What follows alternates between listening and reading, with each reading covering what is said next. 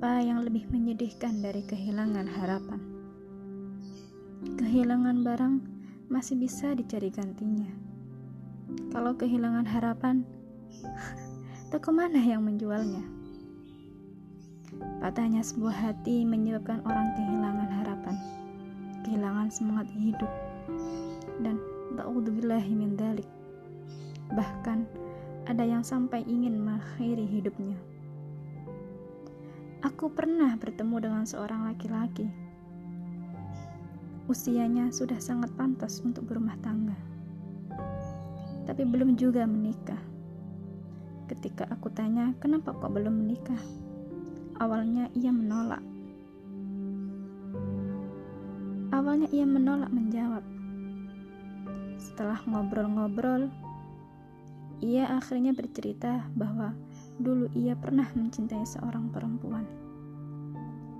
Sayangnya, cinta mereka tidak bisa bersatu karena sang perempuan dinikahkan dengan orang lain. Mungkin saking cintanya dengan perempuan itu, sulit baginya membuka hati untuk perempuan lain. Iya sih, si kelas ini terlihat seperti cinta sejati. Tetap mencintai meski tak bisa memiliki. Tapi menutup hati untuk orang lain yang mungkin lebih baik adalah pertanda kita kehilangan harapan. Kita tak percaya bahwa Allah akan mengirimkan seorang yang jauh lebih baik sebagai pengganti dia yang memilih untuk pergi. Kehilangan harapan ini bertentangan dengan keyakinan yang kita imani. Bukankah Allah melarang hambanya berputus asa? Bukankah dia tidak menyukai orang-orang yang lemah dan mudah menyerah. Memang, kehilangan orang yang kita sayangi itu menyakitkan.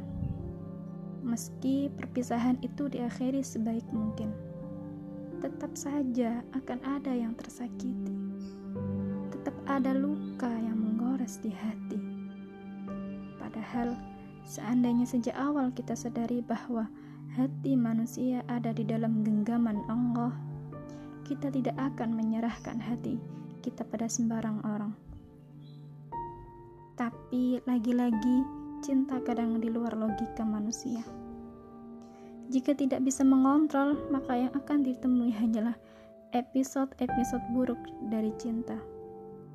Seperti patah hati, kehilangan harapan, tidak membuka diri untuk orang lain, atau bahkan mengakhiri hidup. Jika ingin mencintai, cintailah dia dengan imanmu. thank you